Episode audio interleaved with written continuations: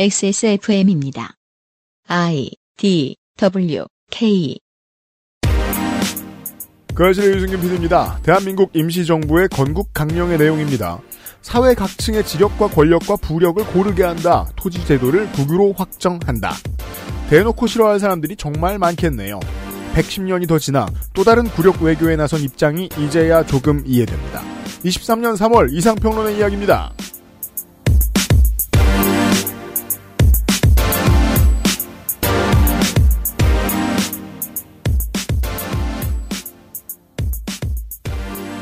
안녕하세요, 청취자 여러분. 봄의 한강가에서 전해드리는 497회 그것은 알기 싫다 토요일 시간입니다. 저는 윤세민 에디터와 함께 손희상 선생의 이야기를 듣고 있었습니다.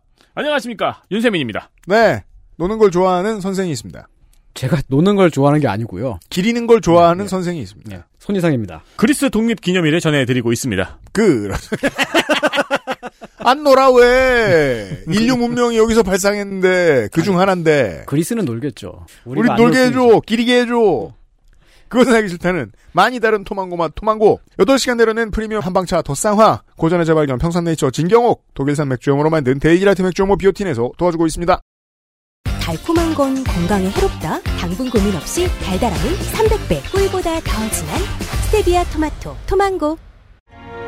8시간 정성껏 다려낸 현대인에 맞춘 프리미엄 한방차 더 쌍화 들을 말씀은 아직 많이 남아있는데 아쉽습니다. 말할 수 없는 고민 직접 확인해보세요. 데일리라이트 맥주 효모 맥주 효모 빅그린과의 콜라보는 예상대로 아주 빠르게 완판이 되었습니다. 감사드립니다. 안 그래도 잘 팔리고 있는 맥주 효모지만 그래도 XSFM 10주년과 함께 합니다. 티셔츠의 판매가 시작되는 주말 단 3일 동안 맥주 효모 노블 제품에 한해서 20% 할인이 들어갑니다. 안 그래도 많이 살수록 할인되는 구조에서 20%가 또 할인이 되는 거니까 할인폭이 꽤 큽니다. 그리고 공개 방송에도 맥주 효모가 함께 합니다. 운이 남들보다 조금만 좋다면은 10분은 맥주 효모 노블 2병 패키지를 받으실 수 있습니다. 액세스몰에서 맥주 효모 할인도 챙겨 가시고 공개 방송에서 운도 한번 시험해 보세요. 청취자가 실제로 있다 파트 2. 네, 영상 질문 이벤트 진행하고 있습니다. 네, 보내주세요. 받고 있고 속속들이 도착을 하고 있습니다. 네. 절찬리에 계속 받고 있습니다. 전혜원 기자, 타투이스트 도희, 북극여우 소장, 농축산인, 나성인, 헬머스, 그리고 앞에 계신 선생에게 네. 궁금한 점을 40초 내에 영상으로 담아서 음. xsfm25 골뱅이 gmail.com으로 보내주세요. 이 일곱 사람에게만 해당됩니다. 보내주신 질문은 저희 내부에서 어떤 음. 이제 통일성과 이제 리듬감, 완성도. 네. 완성도를 위해서 편집을 살짝 거칩니다. 그렇죠. 하지만 뭐 놀려먹진 않고요. 그렇습니다. 뭐 네. 이렇게 내용을 훼손한다는 의미가 아니고 네. 어떤 전체적인 왁구 예쁘게 만들어드려요. 맞습니다. 음. 편집을 살짝 거쳐서 사용이 될 예정입니다. 재생산을 하지 않아요. 그리고 보내주신 분들 중에서 선정을 해서요. 음. 한국 레노버에서 드리는 겁나 최고급 노트북 한 대. 저는 사실 이 정도 모델 돈 주고 못 삽니다. 비싸서. 그리고 퍼펙트 25 전화영어에서 드리는 플레이스테이션 5 디스크 버전 두 대. 네, 저는 이거 돈 주고 못 삽니다. 아직도 못 샀습니다. 아, 이게 그 청취자, 영상 보내주시는 청취자에게 선물 선물인 거예요. 네, 선물로 네. 드리는 겁니다. 19년 공개 방송, 300회 공개 방송 때도 플레이스테이션 4를 한 대 받아가셨던 분이 계셨어요. 네. 데스크탑도 받아가셨고, 뭐, 저, 노트북. 레노버 노트북 받아가신 분도 계셨고. 그렇습니다. 예. 음. 이두 대 외에도 엄청난 선물들이 준비가 돼 있습니다. 선정해서 드린다 그랬잖아요. 음. 못 받는 분은 없죠. 없습니다. 뭐 선정 되신 분들은 뭐라도 하나 받아 가십니다. 좋은 걸 받아가십니다. 그렇습니다. 대기업 행사도 이 정도로는 못 씁니다. 네. 왜냐면 거기에는 유면상이 없거든. 그렇습니다. 서두르세요. 네. 청취자가 실제로 이타 파트 2 질문 영상 이벤트를 하고 있습니다. 얼른 준비하세요.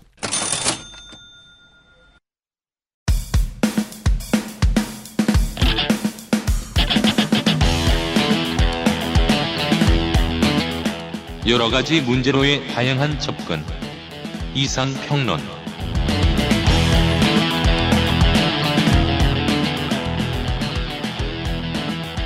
공개 방송 당일날, 음, 12시에 나와서 리허설을 하고, 어, 마지막 시간까지 기다려야 되는 손희상 선생이 나와 있습니다. 예, 방송 오늘 녹음 시작하기 직전에 제가 약간의 그 시간, 저와 언성을 높였습니다. 예, 시간 조정을 좀 시도를 해봤는데 실패했습니다. 네, 제가 귀등으로 들었습니다. 네. 하라매 자, 어제는 국경일과 공휴일에 대해서 이야기했습니다. 우리가 더 많이 기리자. 네. 일주일에 한 번씩 기리자. 그렇죠. 예. 네, 그러면 69시간에 맞설 수 있다. 공휴일이 국가 정체성과 관련이 있다. 음. 그리고 우리는 애국 시민이니까 뜻 깊은 날에 쉬어야만 한다. 음. 근데 뜻깊은 날이 너무 많잖아요. 그럼요. 네. 그래서 많이 쉬어야지 어쩔 수 없잖아. 우리가 애국 시민인데요. 음. 그런 이야기를 했고요. 정확히 그런 이야기를 했습니다. 네. 절대 일하, 일하기 싫어서 했던 얘기가 아니잖아요. 그 얘기도 겁내 많이 했습니다.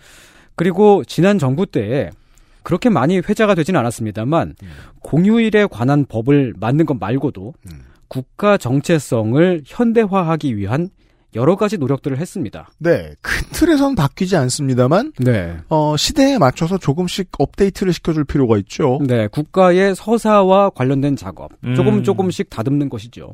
국가의 서사와 관련된 작업은 생각해 본 적이 없는데 굉장히 중요한 일이고 네. 정부가 끊임없이 해왔던 일이기도 하네요. 그렇죠. 간혹 티가 납니다. 주변을 돌아보다 보면. 그렇죠. 네. 특히 많이 티가 났었던 게 2019년이었습니다. 2019년은 3.1운동 100주년이 되던 해였습니다. 맞아요. 1919년에 네. 했으니까 음. 예, 그래서 그때 그 3.1운동 100주년 사업을 하면서 서울 지하철에 잘 알려지지 않는 독립운동가 얼굴을 왕창 새겨 넣는다든지 네.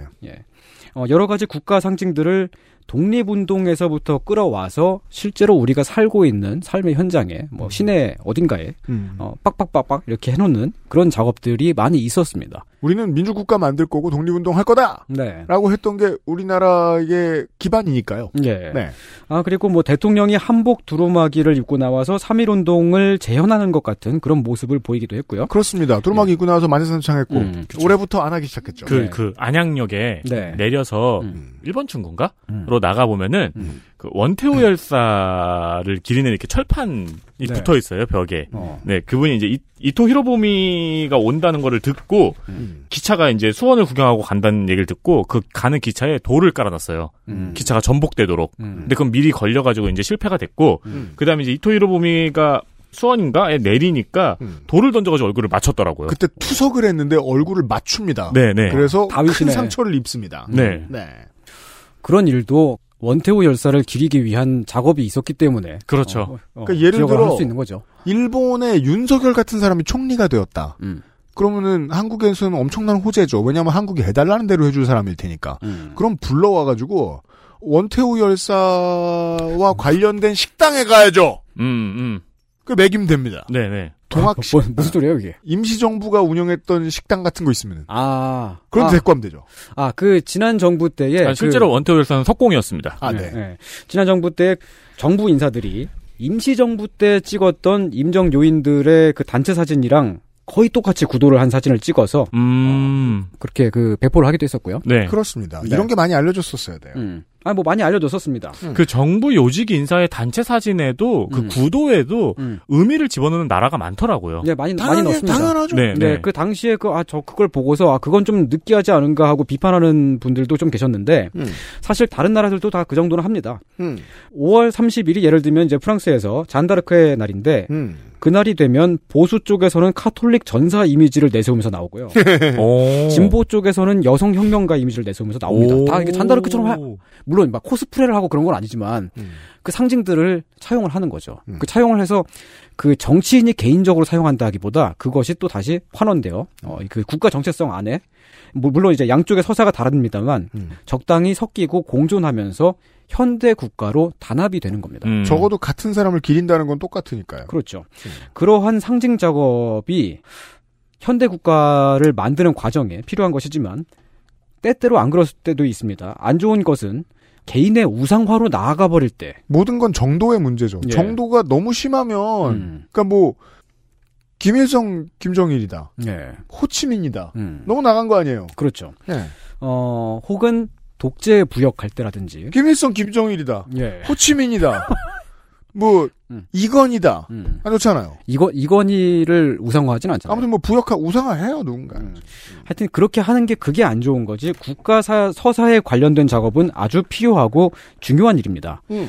상징이 독재 부역한 예가 있습니다. 음. 뭐 예를 들면은 한국에서는 박정희 대통령이 지시해서 만든 이순신 동상이 있죠. 광화문에 세워져 있는. 그렇습니다. 지금은 되게 그 전에 비해서 공익성이 높아졌는데 그 서사가 예. 예전엔 그렇지 않았습니다. 예.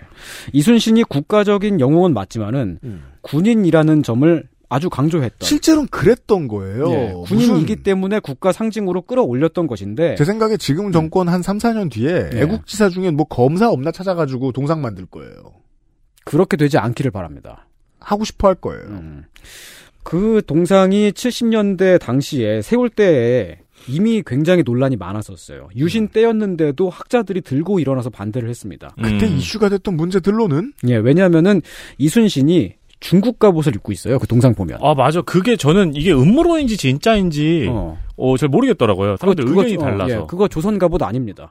그리고 손에 들고 있는 칼이 조선 검의 모양이 아니라 일본도 모양으로 돼 있어요. 음. 그리고 거기다가 이제 그 칼집을 오른손에 들고 있는데 음. 그러면 칼을 왼손으로 뽑는다는 거 아니에요. 음. 그래서 그 고증이 이상- 이상 해요. 예, 이상하잖아. 고, 고증이 전반적으로 지금 다 이상해. 그래서 사실 조금 더하게 시켰으면 그 옆에 오믈렛을 만들어놨을 거예요. 아 그 또 이상한 건 또 또 있어요. 그 동상 앞에 이제 북이 있잖아. 북. 이제 음. 그군 군사 음. 진격하러 할 때 치는 북. 음. 그러면 그 북이 이렇게 세워져 있어야 되는데 음. 눕혀져 있어요. 옆에서 치는 것처럼 그쵸. 그 군대 배에서 쓰는 북은 위에서 아래로 치는 거죠. 아니요, 아니요. 그 옆에서 치는 건데 그게 이렇게 이렇게 반대예요. 예. 음, 음. 뭐 그렇게 돼 있더라고요. 음. 그 그것도 이상하다고 그 당시에 예, 예전부터 되게 말이 많았었습니다. 그죠. 그래서 그때에 이제 그 철거를 한 해 만에 하고 있었던 거의 사실상 철거로 기울어지고 있었던 그 타이밍에 음. 영웅 김재규 장군의 의거가 일어나게 되고요. 네. 어, 김재규 의거가 일어납니다. 네, 네. 재규어. 예, 그러면서 이제 후지부지 되면서 어, 이제 박정희 대통령이 죽었으니까 네, 이걸 표상화하고 싶었던 독재자가 가버렸으니까, 음. 예, 얘기가 줄어들어요. 그러면서 이제 왔다 갔다 하다가 동상은 아직까지 남아 있게 됐습니다. 음. 그니까요. 사실은 그리고 그 지난 정부 때의 상징 작업 중에도 음. 물론 이것은 이제 그 민주주의 정부의 것입니다만은 음. 이게 좀 맞는 것인가 하고 기- 저 저는 개인적으로는 갸웃했던 것이 있어요. 볼까요? 3.1 운동과 독립 운동의 상징들을 꺼내서 시내 여기저기 꽂아 놓은 것은 좋아요. 음. 그렇게 하면서 이제 그 공동체로 완성이 되는 겁니다. 음. 근데 그렇게 하는 곳들 중에 서울 지하철 3호선 안국역이 가장 처음이자 가장 많이 고친 장소입니다. 이게 유동인구가 가장 많은 곳도 아닌데 왜 안국역인가? 음, 아 그건 당연히 거기가 이제 청와대로 가는 그 지하철역이니까요. 그러합니다. 그래서 그 지하철역 자체를 일종의 성소처럼 그렇게 연출이 되었는데 네. 어, 그 안국역에 묘사가 되어 있는 국가 서사를 쭉 훑어보면 3.1운동부터 해서 임시정부, 4.19, 5.18, 그리고 뭐 80년 6월 항쟁도 있고, 그렇게 국가 서사의 흐름을 민주 항쟁의 역사로 쭉 이렇게 해놨단 말이죠. 음. 그건 맞습니다. 좋아요. 음. 근데 그 3.1 운동 앞에 있는 게 있어요. 뭐죠? 동학 농민 운동. 시점상으로는 맞긴 한데. 예, 그 시점상으로는 맞지만은, 음. 이게 그 대한민국 서사를 흐르고 있는 그 과정에 음. 제일 앞에 동학 농민 운동을 넣은 거잖아요. 그게 이제 네. 음. 미니라는 음. 해석을 넣은 그러니까 걸까요? 전 정부의 인사 중 누군가가 이 소사를 넣고 싶어 했던 겁니다. 그리고 그게 받아들여졌던 거고. 음. 음. 네. 뭐 누군가 개인의 의지라기보다 그렇게 하는 어떤 집단의 의지가 있었겠죠. 음. 그래서 그 대한민국의 서사의 시초를 동학까지 연결을 해놨더라고요. 음. 동학도 물론 항일 운동의 성격이 있었기 때문에 네. 독립운동으로 이어지는 흐름으로 볼 수가 있고요. 음. 그리고 3.1 운동의 그 천도교가 굉장히 중요한 역할을 했지 않습니까? 음. 그래서 이제 또 동학이 천도교로 이어지는 그런 흐름도 있었던 건 사실인데, 네. 네. 동학은 천도교를 낳습니다. 예. 네. 음. 근데 그게 독립운동까지의 이야기로 봤을 때 그렇게 음. 해석할 수 있지만은 음. 현대 국가 대한민국까지 동학에서부터 이어지느냐 라고 음. 보면은 약간 저는 그냥 갸웃하거든요. 왜냐하면 음. 그러면 한국에 없는 음. 국교가 될 가능성이 있는 거예요. 어, 그러니까 이게 그 종교잖아요, 그건. 이건 음. 그다지 현대공화정에 맞지 않는 조금 시대착오적인. 예. 그러니까 우리가 한국인이 입헌군주제 국가 바라볼 때하고 음. 그나마 비슷한 조금의 약간의 퇴행이 돼요. 음. 네. 국가 서사가 사실 연속성에 있어서 충돌이 생기거나 모순이 있으면 안 돼요. 음. 모순이 있어서 생기는 그 문제점이 예를 들면은 옛날에 궁예라고 하는 양반이 있었어요. 있었죠. 예. 네. 어, 사달라. 신, 예, 신라 왕의 후손님을 자칭했죠. 근데 버거킹을 가요. 아, 그, 아, 버거킹 안 갔고 그, 음. 아, 그건 그거 저기 김영철 씨고요. 그 네. 무슨 말을 하는 거예요? 그, 어, 저기 그 궁예, 아. 예, 예. 예, 그 옛날의 궁예, 네. 옛날의 궁예가 신라 왕손을 자칭을 하죠. 음. 그때 이제 신라의 그 김 씨가 이제 그 대가 끊겨 끊기고 있었으니까. 네. 음. 뭐 그래서 이제 왕을 먹으려고 그랬는지 뭐 어쨌는지 모르, 모르겠습니다만. 음. 근데 그 궁예를 따르는 그 궁예의 부하들이랄까? 그 음. 궁예의 세력은 폐서 지역 사람들이잖아요. 네. 옛날 고구려 지역 사람들. 음. 그러니까 신라 왕손을 자칭을 하면서 고구려의 왕을 또 자칭을 하는 거야. 이게 말이 안 맞잖아요. 신라 사람이 고구려의 왕이 된 건데. 음, 네. 음. 그 논리적으로 모순이 생겨버리니까 국가를 리셋을 하는 거예요. 리셋을 하는 과정에서 사람 잔뜩 많이 죽이고 음. 또 리셋하면서 또또 죽이고 막 그러다가 빵상이 되어가는 거거든. 서사가 부족할 때 공포 정치로 연결될 수 있습니다. 네. 음. 그래서 이게 그 국가 서사의 흐름상에서 모순이 있으면 안 되거든요. 음. 현대 한국은 민주공화국인데. 그죠? 어, 예. 동학은 와 근데 제가 이제 그 동학을 음. 결코 제가 부정적으로 보는 것은 당연히 아닙니다. 동학은 큰 도움이 되었으나 예, 그렇습니다만 그러니까 임시정부가 세워지는데 거기에 음. 하부 구조로서 복속했던 어떤 흐름 음, 정도로 해석할 수 있다면 합리적인데 네. 그러면 그건 역사책 속에서 끝나게 되거든요. 음. 말고 만약에 이게 헌법 정신에 들어간다? 음, 우리 민족주의자 여러분들이 좀 더 가신 거죠? 음. 신나서. 네, 조금 더 왔어요. 약간. 네. 아, 이 동학이 헌법에는 안 나옵니다. 안 나와야 되니까요. 예. 헌법상의 대한민국은 3.1운동, 임시정부, 4.19 혁명을 계승하는 나라이지, 동학이 대한민국의 보편 서사인 것 같지는 않습니다. 물론 이제 그 여러 가지 의견이 있을 수 있고요. 청취자 음. 여러분의 제가 의견을 기다리겠습니다만. 이걸 적극적으로 받아들이면 제가 이제 이번 주에 내내 무슨 얘기를 하고 있습니까? 음, 뒷주머니에 감추고 있는 하고 싶은 말 얘기하죠. 음. 이걸 받아주면 최재우 최시영이 국부 어딘가에 자리하게 되는데 이건 말이 안 돼요. 아, 그건 너무 그- 그렇게까지는 가지는 않아요. 가고 싶어 할 수 있다니까. 그렇게 될 수도 아, 그럴 수도 있겠네요. 논리를 따지면 어떤 사람들은 이제 음. 민중의 힘이 발휘된 사건의 연장선으로 해석하는 걸 수도 있고요. 네. 네. 대한민국의 국가 서사, 음. 정체성이랄까, 정통성 같은 것이 동학에서 나온 건 아니기 때문이죠. 음, 대한민국의 서사는 3.1 운동과 임시정부에 있는 것 같습니다. 헌법에 써 있는 대로다. 예, 그렇습니다. 아, 지금이 우리의 국가 이념이 시작된 3월 달이고, 음, 그리고 이제 곧 임시정부가 수립되는 4월로 넘어갈 때잖아요. 음. 그래서 저는 이제 이 얘기를 좀 해보고 싶습니다. 어, 어제는 좀 어, 선생이 조금 정신을 내려놨었기 때문에 전 그런 적이 없습니다. 저는 어제 한 번도 정신을 없습니다. 이제 그 동학 창실, 어. 최재우 생일 어, 이런 날 놀자고 어, 솔깃한데요? 했을 수 있습니다. 하지만 여기서 선을 긋고 있습니다. 오늘의 선생은. 네. 예. 왜냐하면 그러는 건 맞지 않기 때문입니다. 예. 네, 네. 왜냐하면 민중이 공화정을 만들었는데 한국은 음. 거기서 시작하면 됩니다. 네. 지금은 없어졌는데 예. 옛날에 이제 용돈 입구 그 지하도 있잖아요. 네. 아, 지하도- 용산, 시종산. 네.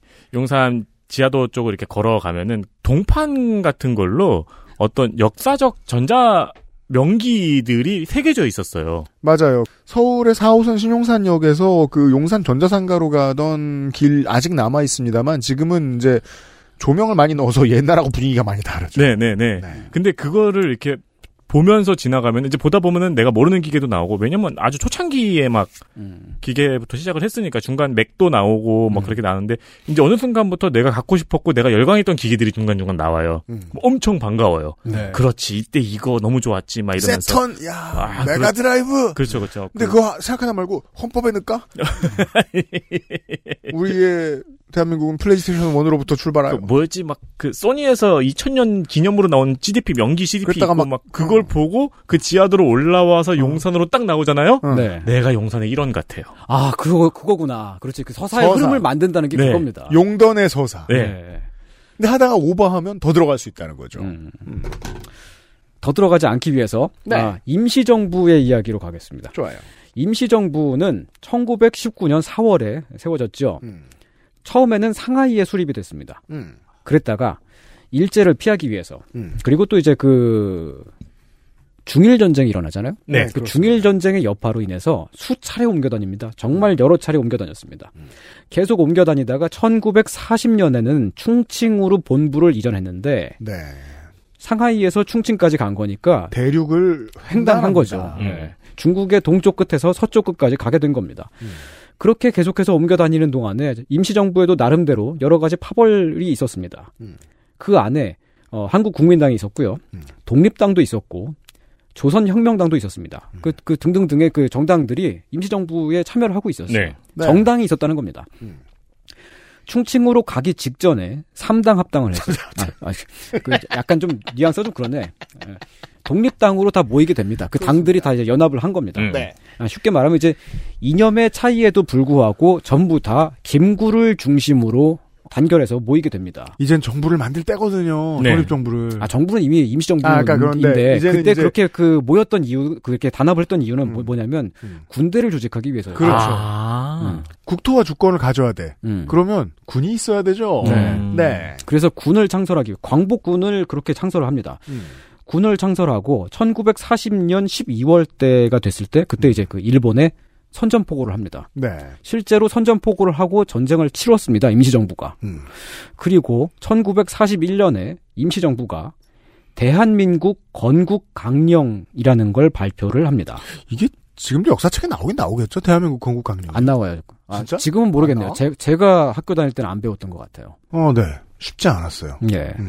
건국 강령이라는 것은 무엇이냐면은 이제 어 나라를 이렇게 세우자라고 임시정부 안에서 그 임시정부에 참여하는 모든 그 파벌과 어, 모든 단체가 합의를 한 겁니다. 앞으로 우리가 건국할 나라는 이런 모습이어야 한다라고 건국 강령에 못을 박았습니다. 네. 임시정부의 모든 독립운동가의 승인을 받아서 만든 거예요. 음. 그리고 1946년에 그러니까 해방 이후죠. 해방 후 1년 됐을 때네요. 다시 문서화해서 발간하기까지 했습니다. 왜 해방 후에 또 발간했느냐? 건국 강령대로 나라를 만들려고. 음. 그러니까 이게 우리가 살아있는 동안에는 우리들은 한국에 사는 우리들은 경험할 수 없는 로맨스 그 자체죠. 음, 그 땅을 못 얻었고 네, 주권이 제대로 확보되지 않았는데 네, 우리가 영토를 회복하고 음, 어, 살고 있는 주민들이 처음으로 음, 역사상 처음으로 공화정의 주인인 시민이 되게 생겼어. 음, 그 나라를 어떻게 만들까? 네, 를 생각하면서 무장투쟁을 한 거잖아요. 네. 나라를 만들면 어떨까를 계속 투철하게 상상하면서 싸운다는 건 우리는 경험할 수 없는 로맨스죠. 음, 우린 다 만들어져 있는 데 사니까. 네. 네.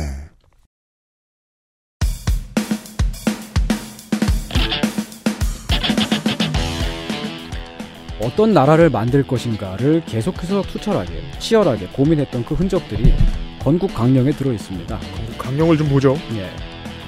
건국 강령의 1장 2조. 우리나라의 건국 정신은 삼균 제도의 역사적 근거를 두었으니 사회 각층의 직역과 권력과 부력을 고르게 한다. 이것이 우리 민족이 지킬 바 최고의 공리이다. 옛날 말이 많아서 말이 어렵습니다. 예. 말이 좀 어려운 것 같은데 쉽게 말하면 부자랑 가난한 사람을 고르게 한다는 거예요. 네. 권력자와 약자를 고르게 하겠다는 겁니다. 네.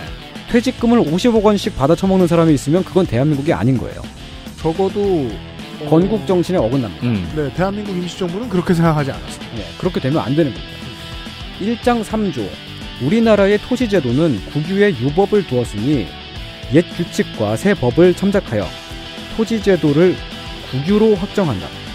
김만배가 원하지 않는 세상. 오. 울산에 도로 뚫는 곳 근처에 누가 11만 5천 제곱미터의 땅을 개인이 갖고 있으면 그건 대한민국의 모습이 아닌 거예요. 원래 김기현이 원하는 세상이 아니에요. 그런 나라를 건국하려고 했던 게 아니거든요. 음, 네. 제가 목요일 날 애증의 정치 클럽 시간에 뭐라고 했습니까? 이건 100년짜리 싸움이다. 음, 음. 네, 이때 시작된 겁니다. 어떤 정치 세력은 대한민국 건국 강령이 싫을 겁니다. 그렇겠죠. 23년 어떤 네. 정치 세력. 굉장히 많은 정치 세력이. 음. 예. 이런 얘기를 나누고 있습니다. 네. 광고 듣고. XSFM입니다.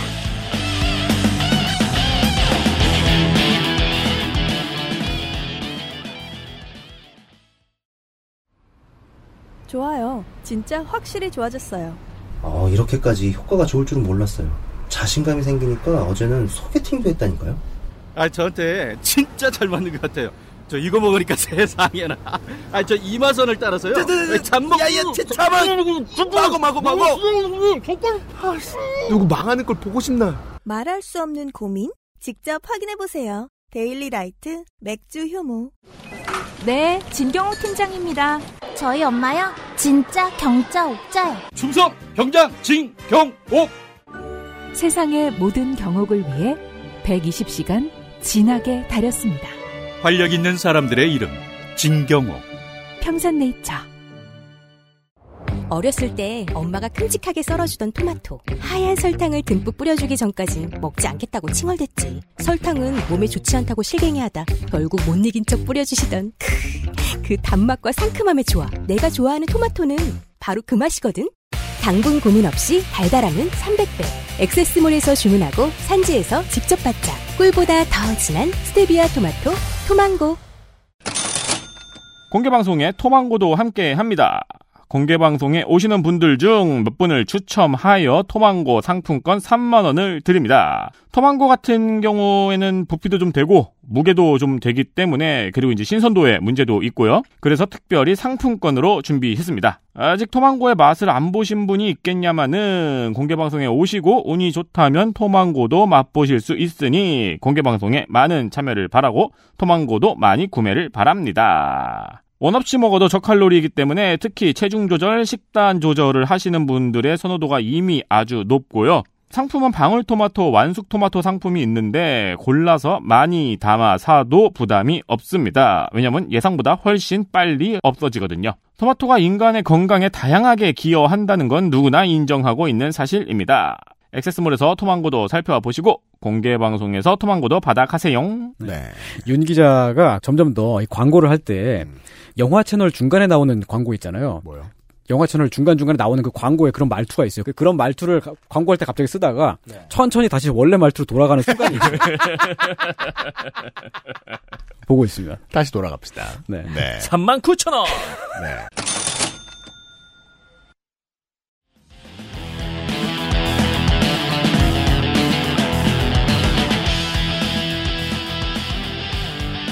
자, 예. 이달의 이상평론 토요일 시간에는 대한민국의 역사를 보고 있습니다. 대한민국의 역사의 뿌리에 대한 얘기를 하고 있습니다. 아, 예. 서사를 보고 있습니다. 네. 아, 조금 더 구체적으로 건국 강령을 들여다보고 있었습니다. 건국강령. 1조. 예, 3장 1조. 예. 3, 장 1조의 내용을 보면 싹싹. 가만히 이거지? 이 얘기지? 적의 통치기구를 국내에서 싸! 적의 통치기구를 국내에서 박멸하고 수도를 정하고 주권을 행사하는 과정을 건국의 제1기라 한다. 그러니까 광복을 맞이해서 독립하고 정부를 세우고 나라의 주권을 되찾는 것을 건국의 첫 번째 단계라고 네.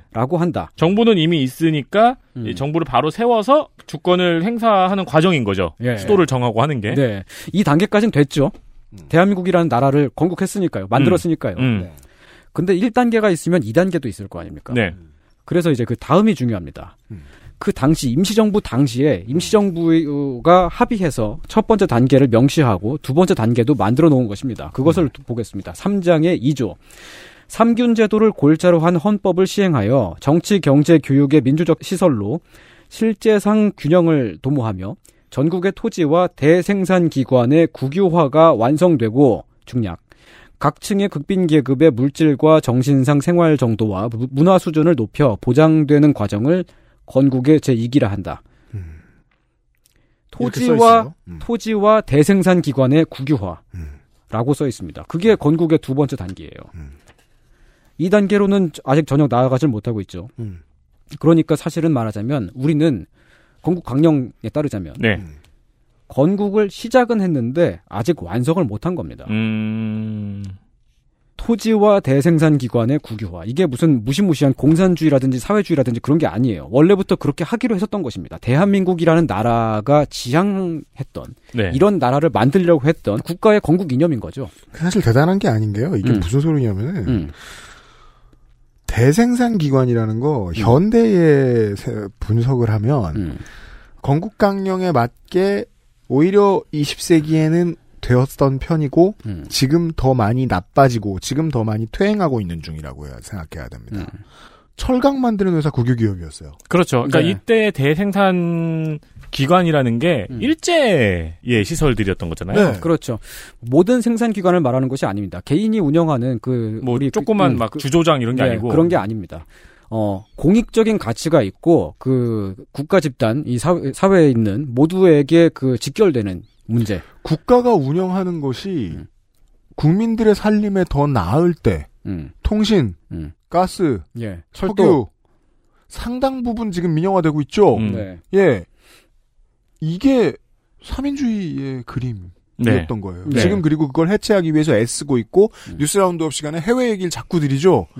좌파 정권이 들어와서 몇몇 기업들 국유화하려고 하면 난리 나서 들고 일어난다. 음. 사법부도 움직여서 끌어내린다. 그게 좌파 정권이 아니고요. 그게 대한민국의 건국 이념입니다.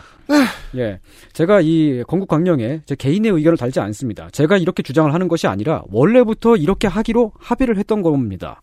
누가 그랬냐? 임시정부 사람들이 그랬어요. 음. 토지와 대생산 기관의 국유화를 하려고 대한민국을 만든 거예요. 거기에 제가 뭐라고 하겠습니까? 헌법상 우리나라가 임시정부를 계승하는 나라인데 어쩔 수 없잖아요. 그러면 음.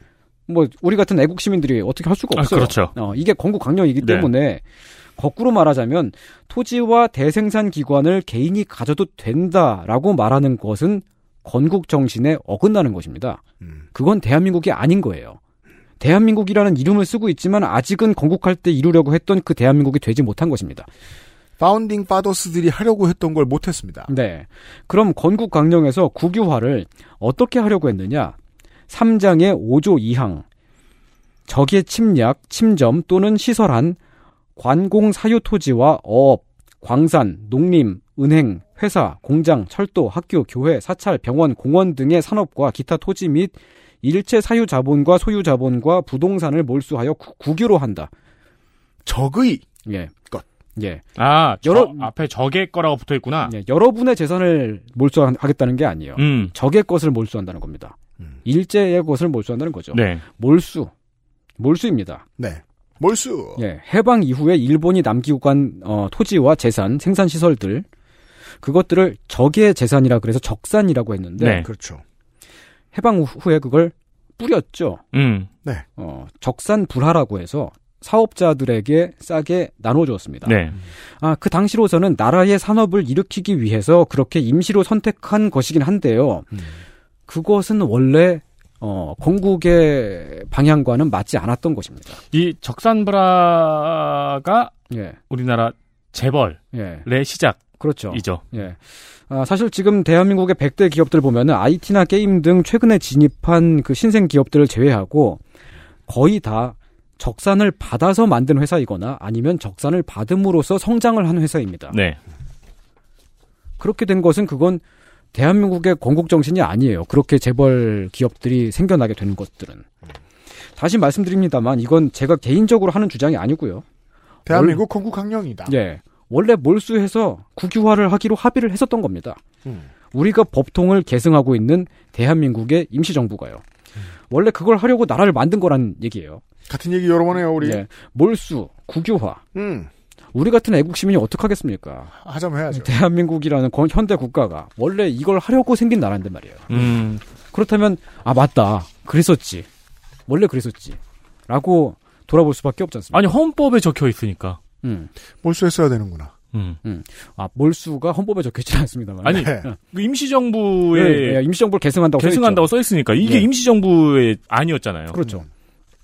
건국강령 3장의 5조 3항 몰수한 재산은 빈공, 빈농, 무산자의 이익을 위하여 국영 생산기관에 충당함을 원칙으로 한다.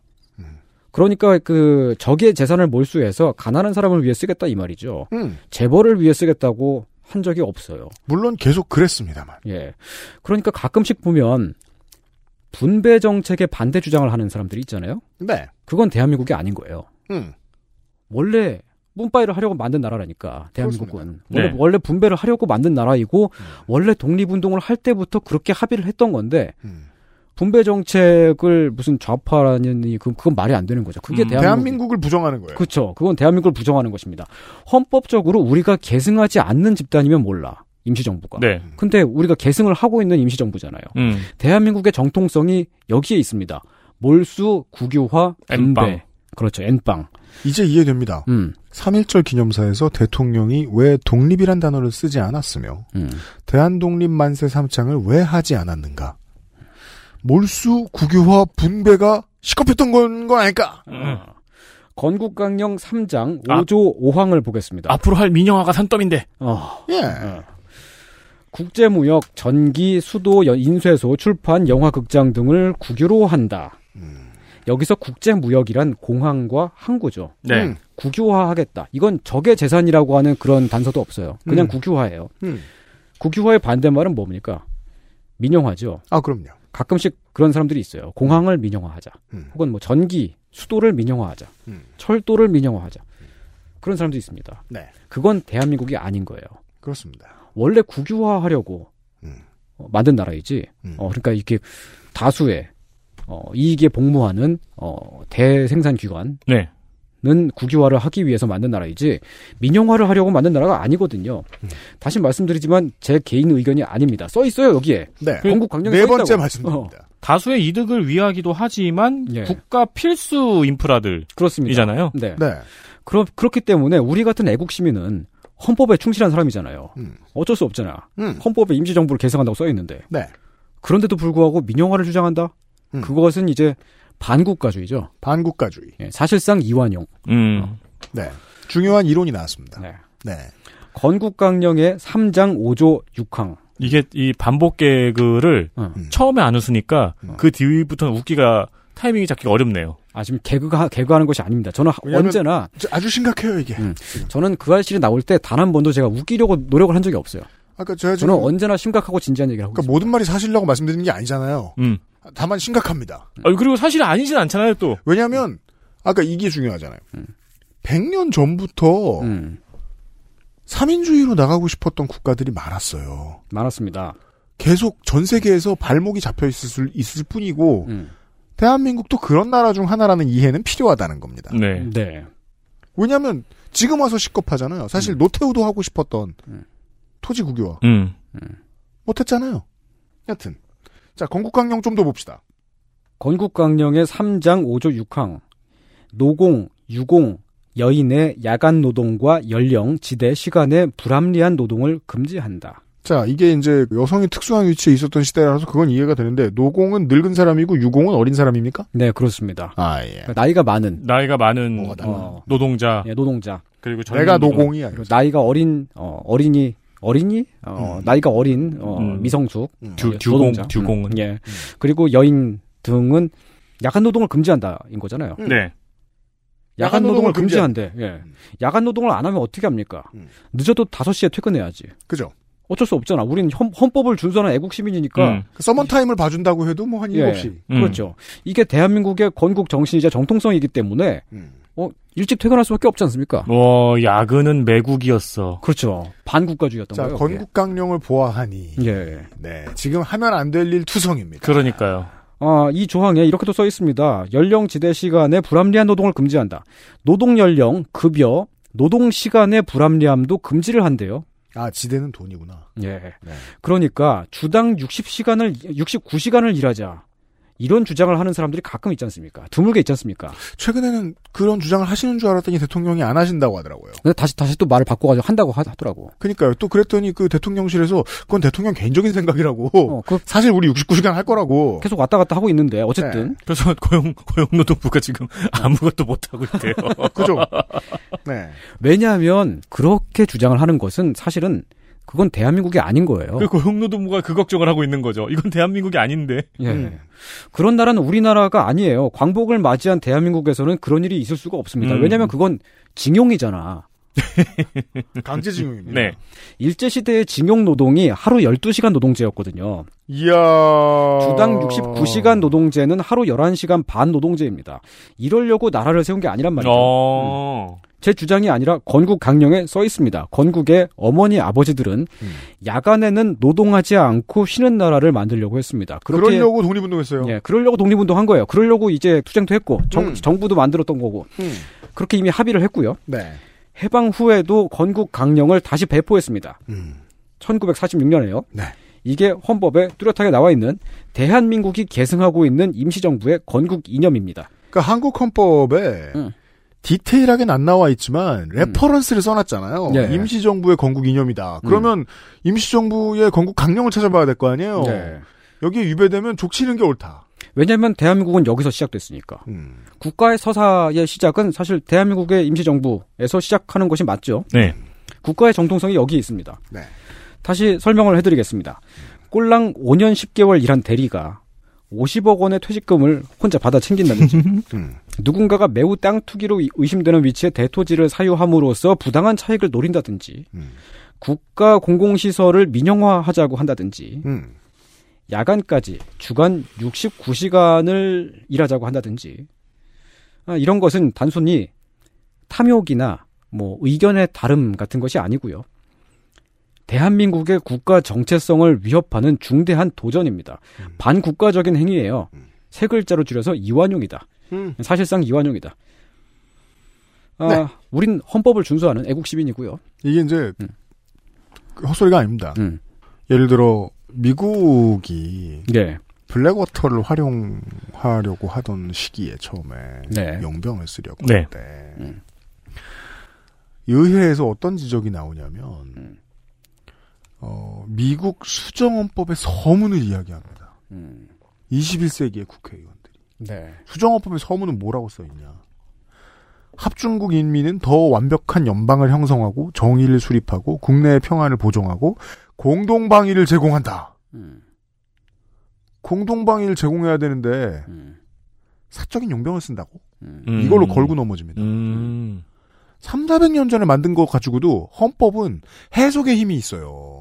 왜냐면, 왜냐면 그렇게 하려고 나라를 만든 거니까요. 네. 네. 음, 정통 한국인이라면 어쩔 수가 없습니다. 몰수, 국유화, 분배, 그리고 야간 노동 금지. 음. 이게 대한민국의 정통성이기 때문에. 그렇대요. 예. 어, 밤에 일 시키는 사람은 이건 저기 대한민국이 아닌 거예요. 음. 이것은 어, 우리나라가 여기서 시작되었고 음. 어, 그렇게 하려고 만든 나라이기 때문에 밤에 일을 시키겠다. 그것은 국가 정통성에 도전하는 것이 아니냐. 참고로 공개방송 때 손희상 선생은 밤에 나옵니다. 저에게 일을 시킨 사람이 여기 있습니다. 바로 옆에 있습니다. 저런 사람이 이제 반국가주. 반역자. 반역, 트레이터! 아니, 그래서 조금 땡기려고 해봤는데. 라고 볼 수밖에 없지 않겠느냐. 음. 자, 그, 제가 개인적으로 하는 주장이 아니라는 것을 청취자 여러분은 이미 잘, 잘 알고 계시죠? 알고 계시죠? 네, 써 있으니까요. 대한민국. 예, 거- 임시정부 건국강령에 써 있으니까. 네. 나라를 이러저러하게 만들겠다고 이미 선포를 쎄린 것이고, 음. 거기에 내용이 몰수, 국유화, 분배, 그리고 야간 노동 금지. 음. 우리나라는 임시정부를 계승한 나라입니다. 사실상 이 전범 기업의 재산을 몰수해도 돼요. 우리나라 강령에 의하면. 그렇죠. 네. 띠용. 전 그렇게, 생각, 전 그렇게 생각합니다. 음. 네. 어, 우리는 지금 한 푼도 안 건드리고 대신 내주고 있지만 배상액을. 네. 누가, 누가 다시 오래? 하면서. 그러니까요.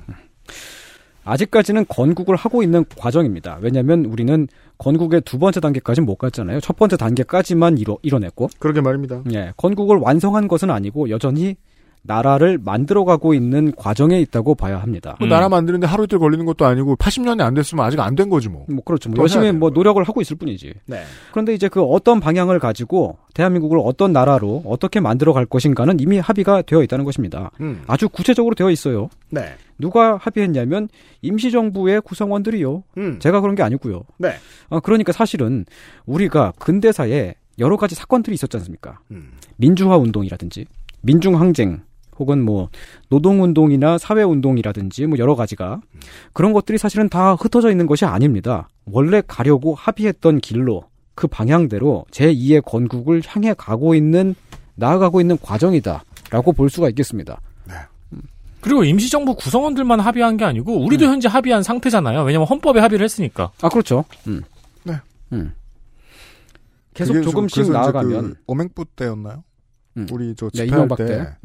음. 헌법 1조 1항 많이 읽었었잖아요. 집회 때. 네, 네. 대한민국은 민주공화국이다. 네. 예. 주권은 국민에게 있고 모든 권력은 국민으로부터 나온다. 음. 그 얘기하는 거는 그 1조 1항을 외우려고 하는 게 아니라 네. 아, 대한민국 건국 강령이 레퍼런스니까 음. 그걸 기억해라. 음. 이런 뜻이었던 거예요. 건국 강령 뭐? 몰수. 아 그렇지. 국유화. 그렇죠. 예. 야근 금지. 네. 네. 더 많은 휴일. 음. 모르겠습니다. 휴일은 좀 많아졌으면 좋겠어요. 아, 계속 조금씩 나아가면 원래 만들려고 했던 대한민국에 마침내 다다르게 되겠지요. 근데 그 가끔씩 그것을 막아 세우려는 흐름도 계속 있어 왔는데 음. 그건 이제 국가 정통성에 대한 도전. 이다. 예. 대한민국의 가치와 이념에 반하는 심각한 위협임에 틀림없습니다. 그렇습니다. 69시간 노동제도는 대한민국에 반대하는 것입니다. 네. 저희가 논증한 바. 예. 네. 선생이 논증한 바. 빈부의 격차가 있거나 누군가가 권력과 사유재산을 과도하게 행사하는 것은 대한민국이 아닙니다. 몰수, 국유화, 분배, 그리고 야간 노동 금지. 음. 이것이 우리가 지켜나가야 할 언젠가는 완성해야 하는 우리나라의 정통성입니다. 그럼요. 저는 그 사실을 하면서 실없는 소리를 하지 않고 항상 진지했거든요. 네. 제가 웃기려고 노력한 적이 없어요. 그렇다고 합니다. 제가 웃기려고 드리는 개인 의견이 아니라는 점을 다시 한번 강조드리고요. 그렇죠. 그냥 저희가 웃음이 조금 많아요. 예. 고쳐야 되는데. 그러게 웃음이 웃음 많더라고. 네. 우리가 잘못입니다. 그렇습니다. 아, 웃음 부자세요. 매국노. 이, 그, 그건 반역 아니요, 이 조, 조커처럼 그 카드를 들고 다녀야 되는데. 네. 이상평론이었습니다. 이런 얘기였습니다. 저보다 좀 더 오래 산 이게 뭐 뱀파이어와의 인터뷰 영화의 컨셉처럼 막 천년 만년 산 사람이면 예. 정치를 조금 더 입체적으로 볼 수 있을 거 아니에요. 야 저거 노론과 소론의 싸움과 똑같구만 음. 이러고 있을 수 있잖아요. 음. 제가 책으로 보고 공기로 느껴서 분석할 수 있는 건 그나마 한세기어치밖에 없거든요. 네. 네. 한세기의 싸움의 충돌의 온도가 가장 높은 2023년 3월의 대한민국입니다. 한 세기 전에 싸우던 문제로 지금 다시 똑같이 싸우고 있습니다. 음. 네. 설명하신 그대로입니다. 음. 대한민국 건국 강령에 맞는 사회를 만들려고 싸웠던 사람은 주로 다수였어요. 네. 네. 그리고 반대로 그 다수를 겁줘서 건국의 이념에 맞지 않는 사회를 만들려고 한 세력들이 있었고요. 그런 사람들이 있어요. 가끔. 있어요. 네. 그래 보입니다. 그건 반국가잖아. 그런 사람들은 어, 몰수당하지 않으려 하고 그 사람들이 반국가 인 것입니다. 음. 네. 필요 이상으로 사유하려고 하고 음. 음. 네. 민영화시키려고 하며 음. 야근시키려고 합니다. 마지막엔 제가 뽑겠습니다. 여러분은 4월 8일 손상의 야근을 목격하시겠습니다. 반국가적인 현장을 목격하러 오세요. 저의 반역의 현장 네. 기대해 제가 주시고 제가 왜 맨 마지막이에요? 제가 못 가게 하려고. 왜냐면 모든 콘서트에서 마지막에 누가 나오는지를 생각해 보세요. 청소하는 쩔, 쩔이죠. 진행자. 게다가 야간 노동의 현장뿐만이 아니고 상품의 사유화까지 획책하고 있습니다. 그렇습니다. 아, 왜냐면 이번에 공개 방송에 출연한 지- 출연자들 중에 제일 오래된 건 누구죠? 성갑이죠. 음, 그렇죠. 성갑이는 할 일이 많아요. 제가 사유화하고 있거든요, 성갑이를. 네. 성갑이는 저에게 민영화됐거든요. 그 공신인데 네. 문제는 아직 할 일이 많은 공신이라서 그렇습니다. 상위 정신이구나. 그렇죠, 그렇죠. 그리하여 현령 정도의 자리를 내죠. 음. 빼면 손이상이라서. 손이상이 맨 뒤에 배치되어 있습니다. 4월 8일 날 많이 와주시고. 선생도 그날 다시 만나도록 하겠습니다. 어, 애국이 절실한 시점. 아니 내가 무대 나오기 전에 사람들 막 지쳐서 가버리고 그럼 무슨 안 가요. 왜냐면은 음. 선생을 봐야 되기 때문에 가지 않죠. 고맙습니다. 그죠. 그렇게 미리 감사드리겠습니다. 추석도 하고. 그런 표정으로. 미리 감사드리겠습니다, 여러분. 네. 선생과 청취자 여러분들 4월 8일에 다시 만나기로 합니다. 3월의 이상평론이었습니다. 애국의 이상평론이었어요. XSFM입니다.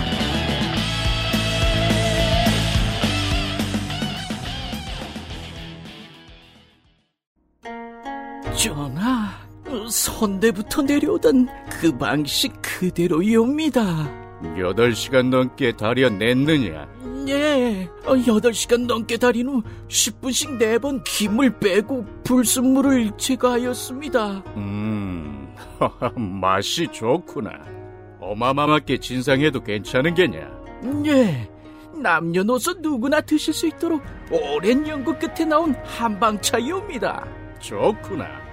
이 한방차를 더 쌍화라 명하노라. 현대인에 맞춘 프리미엄 한방차. 더 쌍화. 진경옥은 물을 타지 않습니다.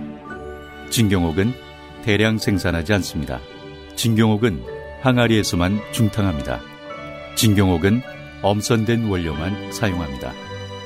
진짜를 찾는다면 진경옥입니다. 고전의 재발견. 진경옥. 평산네이처 아스트랄 뉴스 기록실 뉴스 아카이브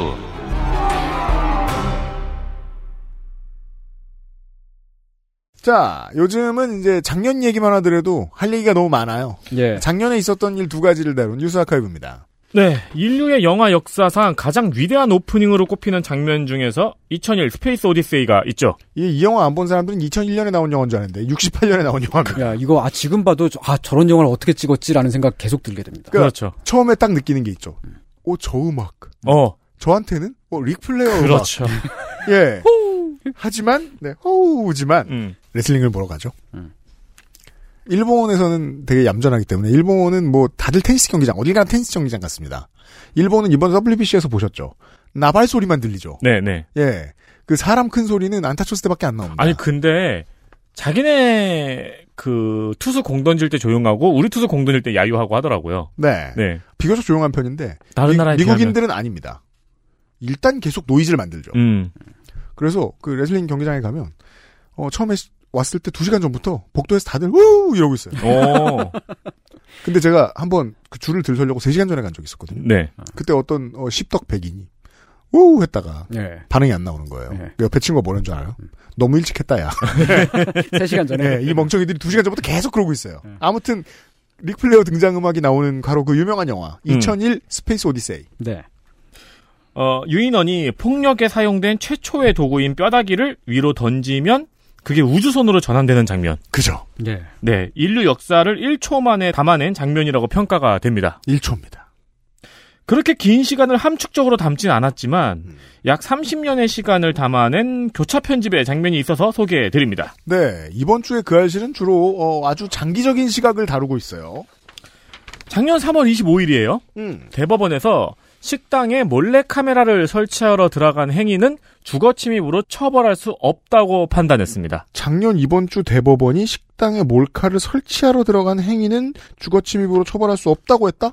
이 사건은 2015년 음. 1월에서 2월 사이에 식당에 손님으로 들어가서 이제 룸이죠. 음. 네. 예, 룸의 방에 음식점 주인 몰래 녹음 녹화 장비를 설치한 혐의에 대한 이건 보통 생각하면 변태 아니면 유튜버인데. 근데 그게 아니면 아니고 뭐 북괴의 간첩이거나 그렇죠. 그것 말고도 더 유명한 사건이 있죠. 보죠. 이 판단이 중요한 이유는 음. 이 대법원의 판단으로 초원복집의 주거침입 판례가 26년 만에 바뀐 판례이기 때문입니다. 초원 복집 사건. 음. 현재의 정치 구도와 지역 감정을 만들어낸 빅뱅이었습니다. 그렇죠. 아까 말씀하신 그런 몰카나 이거는 주거 침입이 아니고 그거 자체가 범죄고. 음. 네. 네, 네. 음. 주거 침입 혐의를 적용도 하겠지만, 음. 네. 좋아요. 자, 우리는 여기서 초원복집 사건의 결말을 기억해야 됩니다. 일단 주범의 이름을 기억하셔야죠. 김기춘 당시 전 법무장관이 네. 부산의 뭐 안기부, 뭐 교육감, 경찰청장, 시장, 지검장, 상공회의소 회장, 그 유력자는 다 모아온 거예요. 네, 다 모아다가 이제 초원복집에서 지역 감정을 일으켜야 된다. 음. 우리가 남이가 그렇습니다. 이 사건의 결말이 어떻게 되는지 여러분이 기억을 하셔야 되는데 네.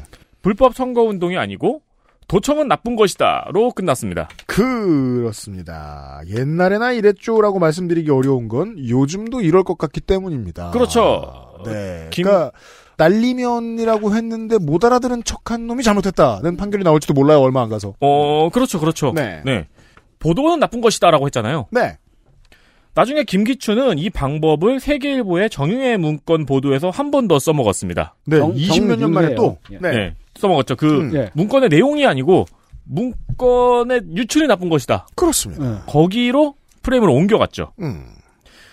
그리고 이 사건은 도청을 한 정몽준 후보 측의 인물들이 주거 침입으로 처벌을 받았습니다. 음흠. 그 당시의 판례는 음식점 주인이 도청 장치의 설치가 목적인 줄 알았다면 출입을 허용하지 않았을 음. 것이라고 보고 주거 침입죄를 적용한 거죠. 그렇습니다. 음식점 주인에게 물어보진 않았어요. 네. 네, 그냥 그랬을 것이라고 한 거예요. 아니, 왜냐하면은 네. 이 주거 침입죄가 피해자가 원하지 않아도 처벌을 받거든요. 어, 네, 그럼요. 그러니까 안 물어봐도 돼요. 음.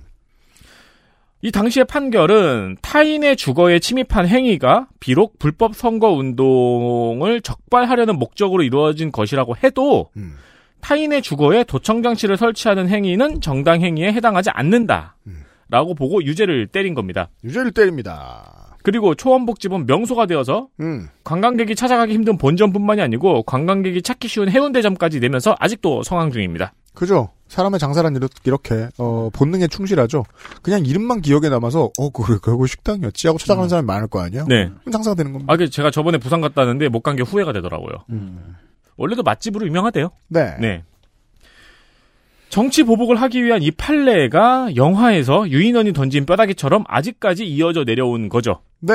그리고 이것을 적극적으로 활용했을 곳은 이제 수사를 하면서 어, 지침을 내려주었을 당시의 법무장관이라든가 음. 아, 검찰총장이라든가 이랬던 사람들의 직계 후배들이 지금 권력자가 됐단 말이에요. 그렇죠. 네, 비슷한 판례가 나올 겁니다. 판결이 또. 물론 영화에 비하면 좀 짧은 기간이긴 한데. 네. 네. 영화 못 보신 분들 꼭 보시는데 그냥 아예 바- 바빠서 못 보실 분들이 있으면 요걸 설명해 드릴게요. 유인원들이 이제 인류로 진화하기 전에 허벅지 뼈의 유용함을 알게 되죠. 네. 왜냐하면 자기가 사냥했던 어떤 혹은 누가 사냥했는지 모르겠습니다만 죽은 동물의 뼈를 보고 심심해서 때려봐요. 근데 잘 그랬더니. 허벅지 뼈로 나머지 모든 뼈를 다 부술 수 있는 거예요. 음. 머리 뼈까지 부술 수 있는 거예요. 그걸 보고 아 이거 세구나. 그 다음에 지들끼리 폭력을 휘두를 때 한번 쓰죠. 네. 예, 나쁜 짓이죠. 그래서 다른 유인원들이 한번 쳐다보는 장면이 나옵니다. 그게 처음에 나올 때만 해도 이 영화가 무슨 영화인지 모르고 보던 사람들은 어 원숭이가 왔다 갔다 하고 있네. 스토리는 곧 나오겠지 하면서 주의 깊게 보지 않아요. 음. 근데 그게 제일 중요한 스토리잖아요. 음. 서로의 폭력을 휘둘러 보고 인간으로 진화하는 첫 발을 딱 떼는 거죠. 네. 아, 이거 좋군과 화가 나면 난 내 친구를 이걸로 죽일 수 있겠어? 라는 걸 떠올리죠. 기술의 발전이 거기서부터 시작이 된다는 거죠. 음. 그래서 던졌더니 우주선이 되는. 네. 어, 비슷한 얘기입니다. 검사가 혹은 사법부 조직의 어떤 사람이 권력을 이렇게 활용해보면 어떨까 했더니 사람들이 서로를 미워하게 만들고 우리가 이런 이러한 계산으로 인해서 선거를 이길 수 있게 됐어. 음. 그 다음부터 모든 게 진화되죠, 기술이. 네. 한국은 그렇게 됐습니다, 저거. 그렇습니다. 한국 정치사는요.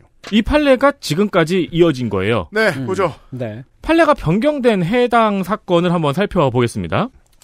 화물 운송 보관 업체가 있어요. 음. 이 회사의 부사장하고 음. 관리팀장이 어, 이 회사의 부정적인 보도를 한 기자에게 음. 향응을 제공하고 기자가 부적절한 요구를 하는 장면을 녹화하기 위해서 음.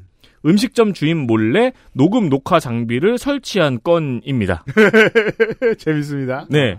녹화 녹취 장비를 설치한 것은 잘못이지만 어쨌든 공익적인 목적이 있네요. 그렇게 볼 수, 그쵸, 그쵸, 그쵸. 예. 왜냐면 기자, 어, 향응을 우리가 제공을 하고, 음. 기자가 부적절인 요구가, 요구를 할 것이라는 게 확실시 됐나 봐요? 네. 네, 카메라를 설치한 거 보니까. 음.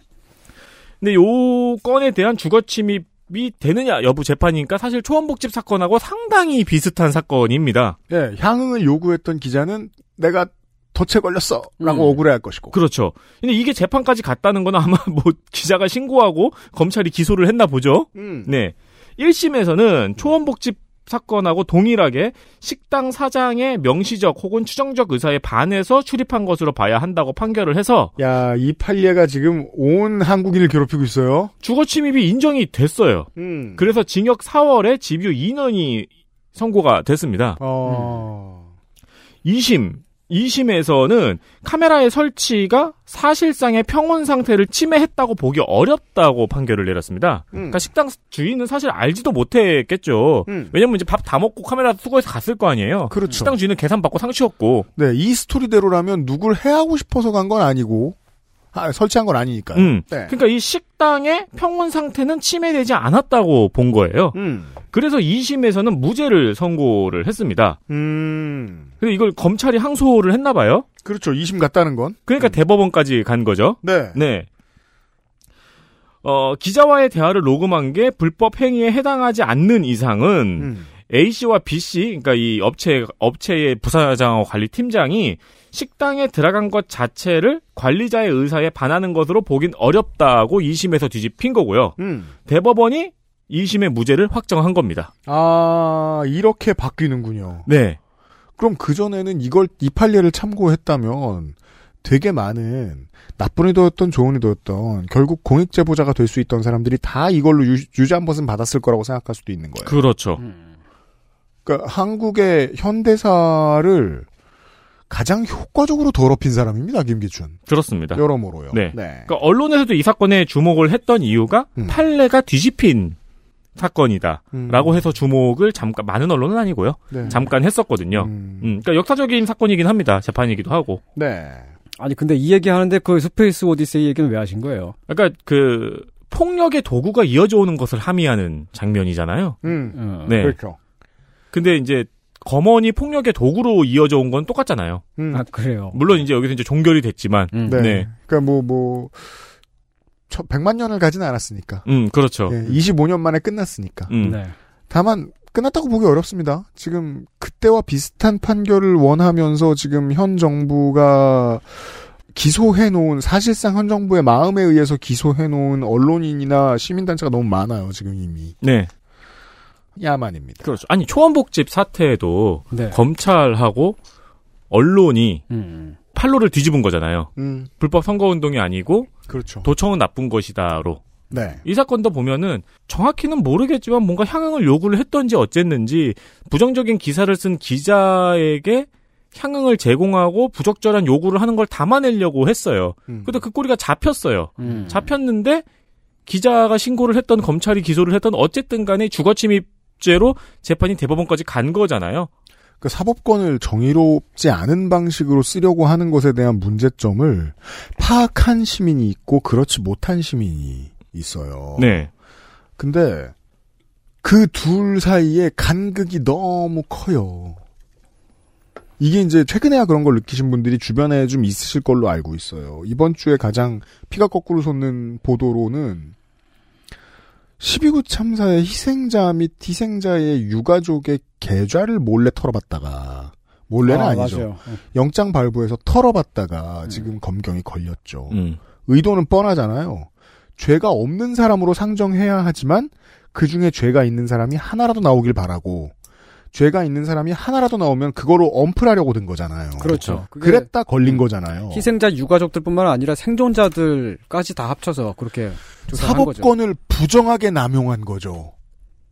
사법권을 부정하게 남용하기 시작하면 끝도 없다라는 사실을 사람들이 인식하는데 5년의 시간으로 부디 충분하길 바랍니다. 그거보다 빠르면 더 좋겠고요. 두 번째 얘기도 작년 얘기입니다. 주 72시간 베트남 한 관리자는 52시간에 묶여 공사 스톱 일수. 동아일보 홍석호 기자의 3월 24일 기사입니다. 작년 기사입니다. 네. 베트남은 주 72시간인데 한국인 관리자는 52시간에 묵혀서 공사가 스톱된다라는 의미의 제목이죠. 그러네요. 여기까지만 읽고 끝 해도 되긴 해요, 사실. 음. 근데 좀 더 보죠. 네. 기사 앞부분에 간추린 글도 한번 보겠습니다. 산업 현장 신발 속 돌멩이 규제 상. 뭐 시리즈인가 봐요. 발목 잡힌 기업 경쟁력. 탄력 근로하려면 노조 합의 필수. 규제 덜한 해외 기업 유리한 조건. 그 보수 언론이 맨날 말하는 게 있죠. 해외에 노동 노동 탄압을 심하게 하는 나라가 있으니 거기로 가면 된다라고 윽박질러요. 음. 혈압 측정 기능 담은 스마트워치, 원격 의료 금지에 한국에선 활용 못해. 새 시장 창출하려면 규제 완화 시급. 그냥 맨날 경제적 보수지가 하는 말입니다. 그렇죠. 그리고 이제 어, 52시간보다 더 일할 수 있는 해외 기업의 이 수주를 뺏긴다.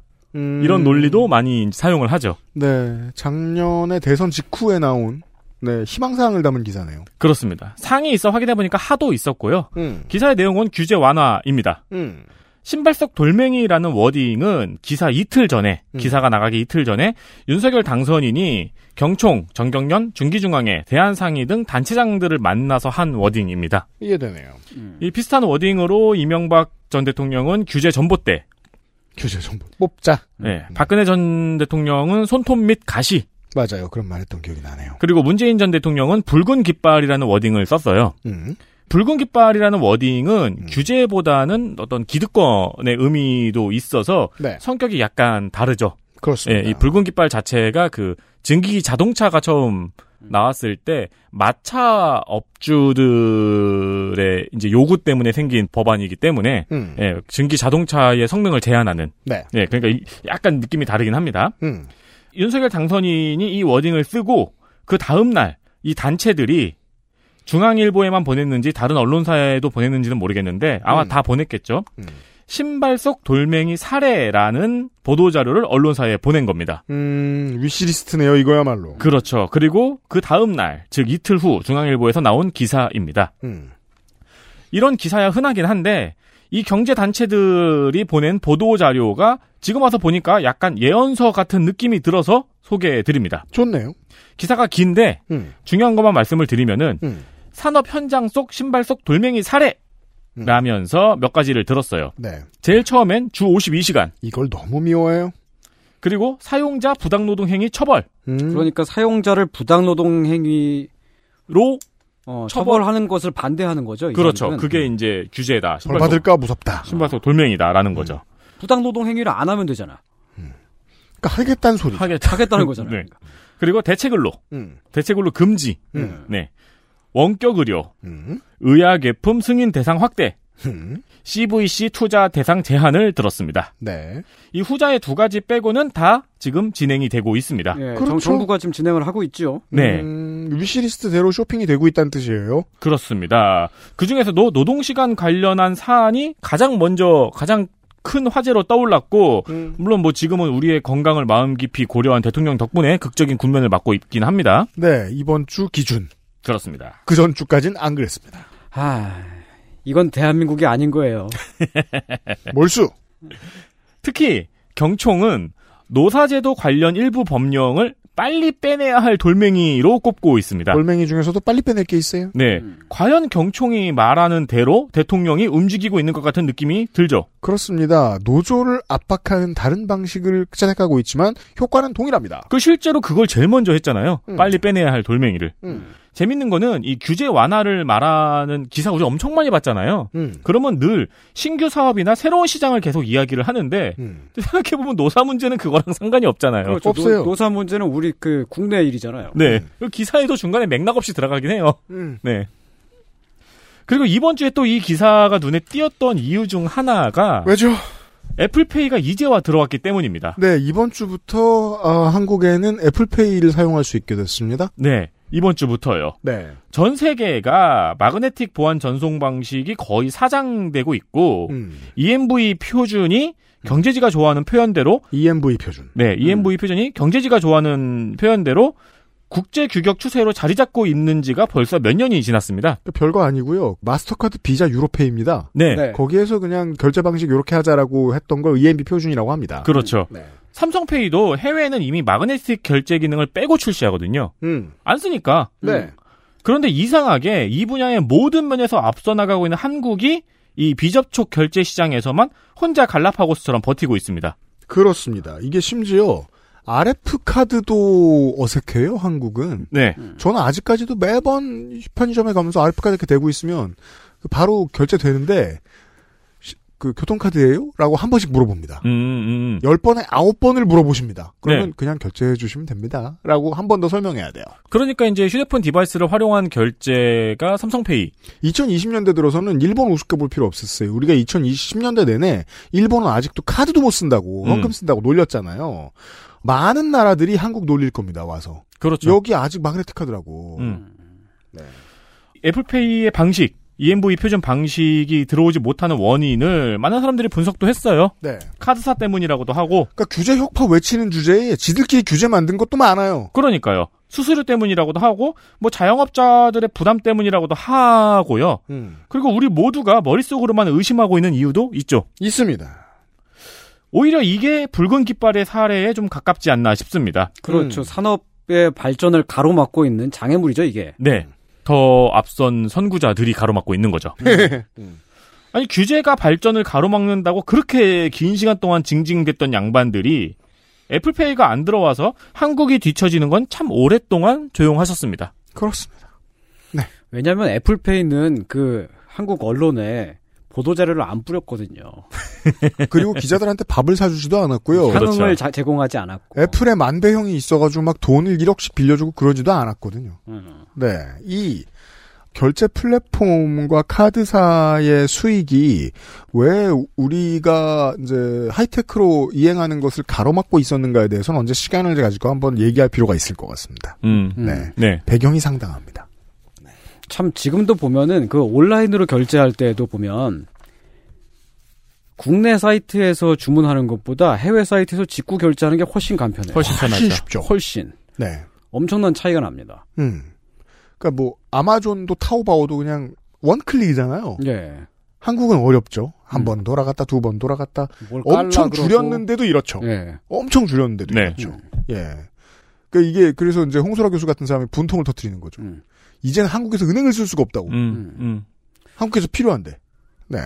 그리고 이 애플페이의 결제 방식, 이 비접촉 이 결제 방식을 막았는데 음. 사람들은 핸드폰 하나만 들고 결제를 하고 싶어 하잖아요. 네. 그러다 보니까 삼성페이의 방식도 있겠지만 음. 어 카카오페이나 네이버페이 같은 게 또 떠오르기 시작을 하는 거예요. 토스페이 같은 게. 음. 그러니까 이제 카드사가 어떻게 해요? 부랴부랴 앱에 그런 기능을 막 집어넣으려고 했었죠. 네. 네. 음. 그, 어, 본인들이 혁신을 충분히 할 생각이 있으면 규제 혁파를 요구했으면 좋겠습니다. 음. 네. 어떤 규제는 바꿔줄 필요가 있으니까요. 그렇습니다. 그리고 그 노동 시간에 대한 규제 이런 것은 있어야 하는 거잖아요. 음. 아니 노동 시간 52시간을 72시간으로 마, 베트남의 사례를 들어서 이게 이게 뭡니까 도대체? 이게 계속 웃긴 게 제가 이제 길어져가지고 원고에선 뺐는데 예. 다른 사례는 막 뭐 미국, 독일 막 이런 사례를 들어요. 음. 근데 유독 노동 시간만 동남아의 사례랑 비교를 해요. 그러니까 동남아처럼 하자, 하자는 거 아니야. 맞습니다. 근데 그것은 대한민국이 아니에요. 계속 말씀드려야 돼. 네. 몰수해야 됩니다. 그러니까 이 변화에 있어서도 말이에요. 그, 아시아는 전 세계 공장 역할을 하면서 경제를 키웠어요. 네. 근데 이제 앞으로 어 세계 경제 시장의 주인공이 될 곳은 라틴 아메리카, 아프리카잖아요. 음, 네. 여기는 그렇게 큰 곳이 아니에요. 자원도 많고 음. 스스로도 커질 역량이 충분히 있단 말이에요. 그래서 노동법 설정에 있어서 정치적인 agenda가 되게 다르거든요, 아시아하고. 네. 언제 이런 얘기를 좀 해볼 필요가 있습니다. 아시아는 이제 더 이상 reference가 되지도 못할 거예요. 왜냐하면 몇몇 나라들을 제외하면 상당수 나라들이 기본적으로 중위 인구 값이 되게 늙었기 때문에 음, 음. 예 더더욱이 여기가 여기가 무슨 개혁을 하는지가 별다른 reference가 되지 않아요. 향후에는 적도 위쪽의 아프리카 국가들이나 라틴 아메리카 국가들이 많이 reference가 될 텐데 그런 관련된 얘기를 좀 해봐야 되겠습니다. 네, 사실 중요한 얘기예요. 네 중요한 얘기입니다. 나중에 또 다루겠고요. 다음 주에 바쁜 일들이 있어가지고요. 다음 주에는 야 재보궐선거. 아, 그, 아, 그렇구나. 네. 우리 선거 이웃들이 간만에 모일 거고요. 아, 그러게요. 네. 뭐 길진 않 방송은 길 텐데 내용은 별거 없습니다. 음, 네. 재보선 시간이 준비돼 있고요. 힘든 걸 하고 나면 문학을 음미하도록 하겠습니다. 주말에. 음. 네. 문학 시간이 준비가 되어 있습니다. 네. 어, 신화 이야기를 좀. 아, 그렇군요. 네. 3월 마지막 4월 첫 그것은 알기 싫다 에서 다시 뵙도록 하겠고요. 그것은 알기 싫다 공개 방송은 2년에 한 번 하나 4년에 한 번 하나 그렇습니다. 거의 어, 없습니다. 그렇죠. 네. 네, 그렇습니다. 얼마 남지 않은 티켓 자리를 반드시 타소하시길 바랍니다. 어, 패널들에게 궁금했던 점을 반드시 질문해 주시고 그리고 상품을 받아가시기를 바랍니다. 네. 현장에서 만나기 전에 다음 주에 어김없이 찾아뵙도록 하겠습니다. 유승균 비디오 윤세민 에디터였고요. 손희상 선생은 공개방송 날 만나요. 청취자 여러분은 다음 주에 만나요. 감사합니다. 네, 곧 뵙겠습니다. 빠염. XSFM입니다. I D W K